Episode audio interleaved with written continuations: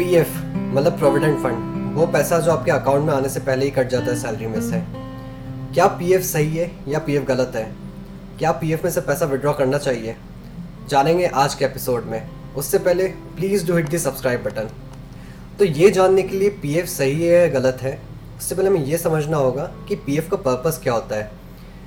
PF कोई tax नहीं है जो कट गया तो वापस नहीं आएगा। पीएफ एक इन्वेस्टमेंट है आपके लिए। Unlike other investments like mutual funds fix deposit stocks जिनमें आप वॉल्टरली इन्वेस्ट करते हैं पीएफ आपके सैलरी में से अपने आप कट जाता है। बस ये ये डिफरेंस होता है। बट पीएफ आपकी सैलरी से अपने आप इसलिए कटता है पीएफ का प्राइमरी ऑब्जेक्टिव है आपके लिए लॉन्ग टर्म सेविंग्स इकट्ठी करना। मतलब प्राइमरीली आपके रिटायरमेंट के लिए पैसा इकट्ठा करना।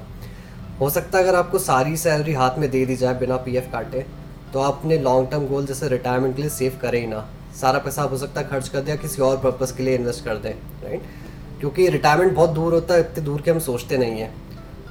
तो आप रिटायरमेंट के बाद के लिए आप कुछ पैसा बचा के रखें, इसलिए गवर्नमेंट की तरफ़ से एक मैंडेटरी स्कीम होती है, ताकि एटलीस्ट कुछ पैसा आपका रिटायरमेंट के लिए सेव हो जाए। ताकि जब भी आप रिटायर होंगे, आप इनकम तो कमा नहीं पाएँगे।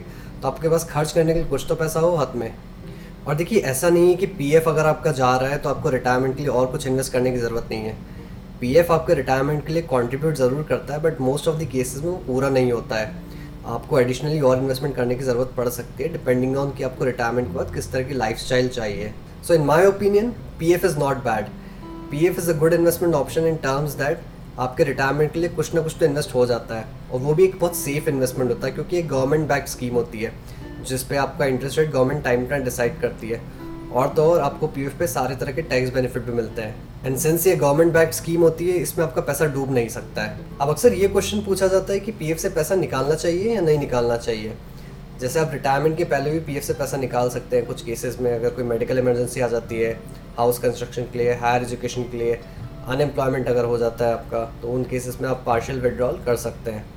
देखिए पीएफ वैसे तो एक इन्वेस्टमेंट ही है। तो नॉर्मल सर्कमस्टांसेस में कुछ गलत नहीं होना चाहिए अगर आप पी से पैसा निकाल रहे हैं वापस, जैसे आप बाकी जगह इन्वेस्टमेंट करते हो, उससे भी जब ज़रूरत होती है, पैसा निकाल लेते हैं। उसी माइंडसेट के साथ अगर आप पीएफ से पैसा निकालेंगे तो कुछ गलत नहीं है।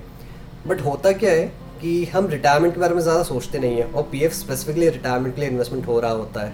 और रिटायरमेंट इतना दूर होता है कि हमें ऐसा लगता है कि आज तो इसमें से पैसा निकाल लेते हैं रिटायरमेंट के बाद में सोचेंगे। अगर इस माइंडसेट के साथ अगर हम पैसा निकालें पी में से तो वो गलत होगा।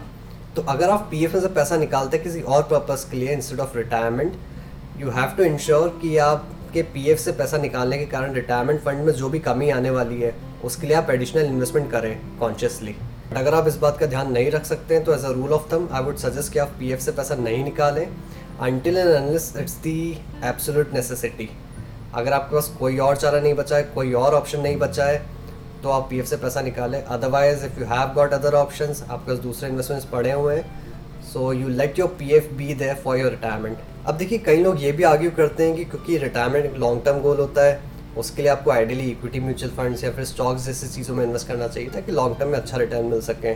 और क्योंकि पी एफ़ एक डेट इन्वेस्टमेंट है, उसमें इंटरेस्ट मिलता है जो इतना ज़्यादा नहीं हो सकता जितना लॉन्ग टर्म में आपको इक्विटी स्कीम्स या स्टॉक्स दे सकते हैं।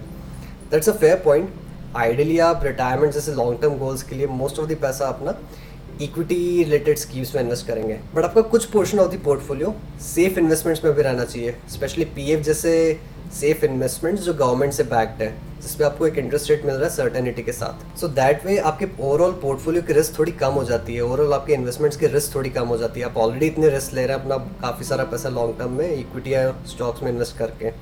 थोड़ा सा पैसा अगर आपका सेफ़ इन्वेस्टमेंट्स में भी रहेगा तो वो आपके ओवरऑल फाइनेंशियल हेल्थ के लिए अच्छा है।